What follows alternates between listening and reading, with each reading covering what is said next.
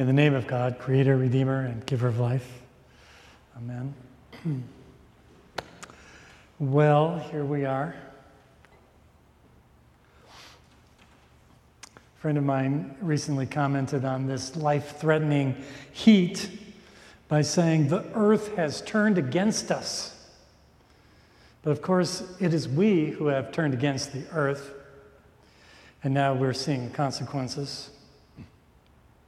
Given this extreme heat, I'll spare you a long sermon, only make a couple of observations. Desperate times call for desperate measures, and desperation is the word of the day today in our gospel reading this morning. There was a woman who had been suffering from hemorrhages for 12 years.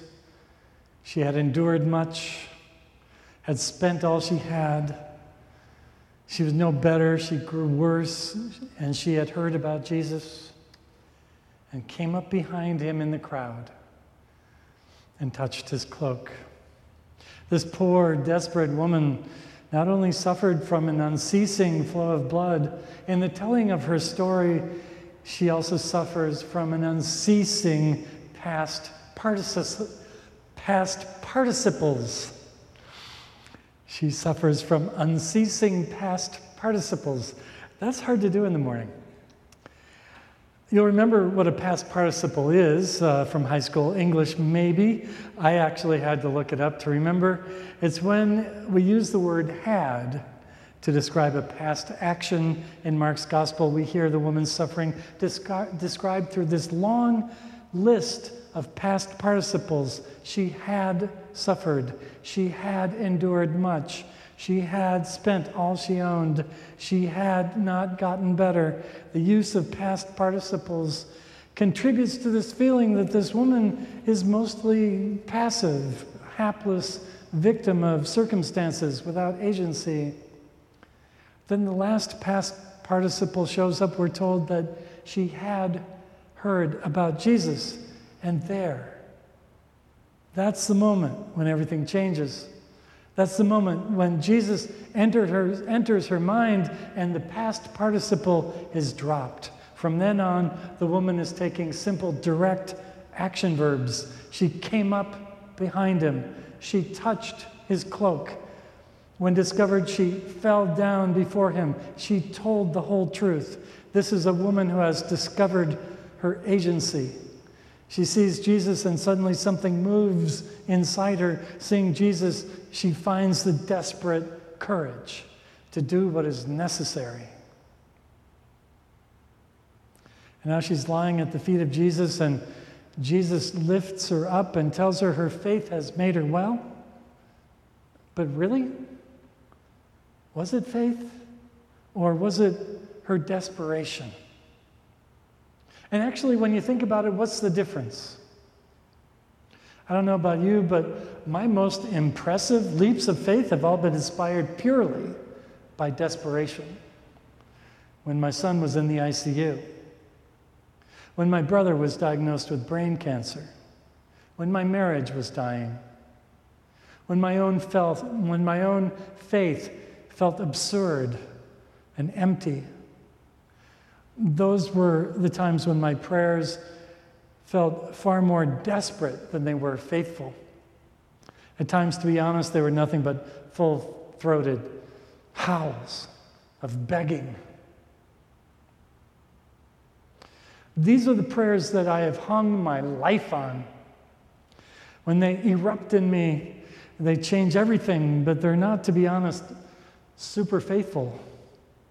By that I mean they do not exactly display a supreme confidence in God. They usually begin with, God, if you're out there, please. Or, please, God, just give me a sign. These are prayers of desperation, not of faith. Unless we can redefine faith, which I think we should, because when it comes down to it, faith is not so much about confidence we have that what we think about God is true. No, faith is more about being willing to trust God completely. It's about throwing ourselves into the arms of God. Not just when things are going well, of course, but always, because God is not an idea. God is the ground of our being. God is the animating substance of everything that we love and hold dear.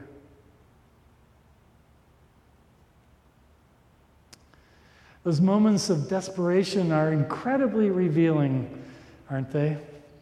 They change everything. Suddenly, our priorities are set straight. We know exactly who we are and what we love by what makes us desperate when we lose it.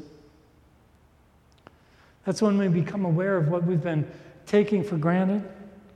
You know, like if, if all the oxygen in this room were suddenly to disappear, we would all become desperately aware of our profound love of oxygen.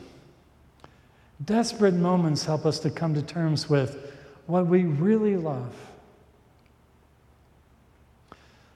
And I know what it's like in those desperate moments to throw myself at the feet of Jesus. I bet you do too.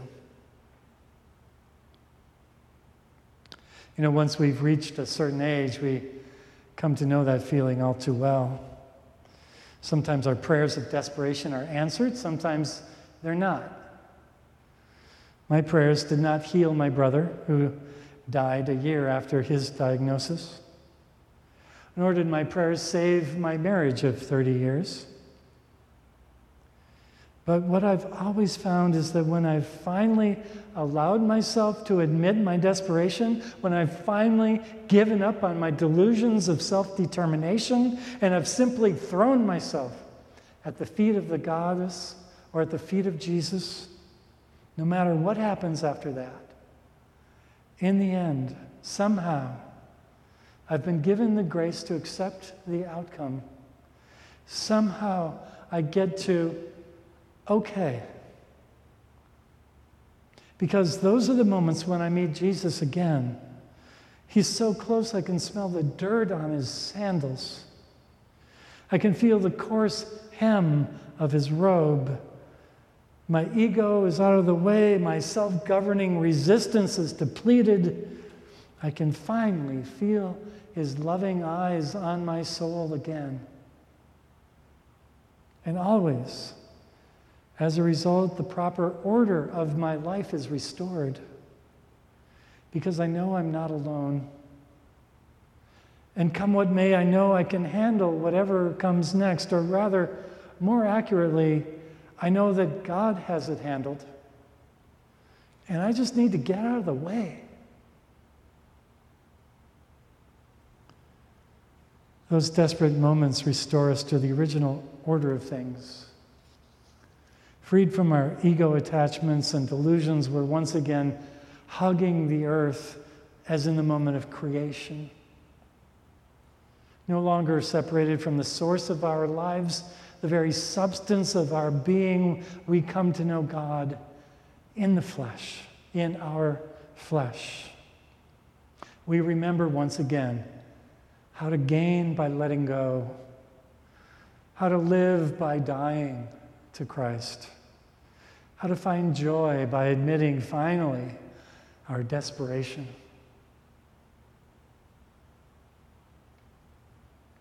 I don't know about you, but this heat has gotten me feeling kind of desperate. And maybe that's exactly as it should be.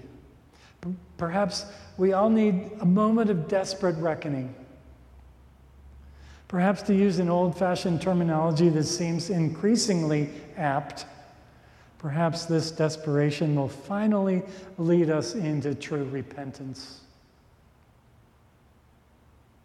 Desperate times call for desperate measures.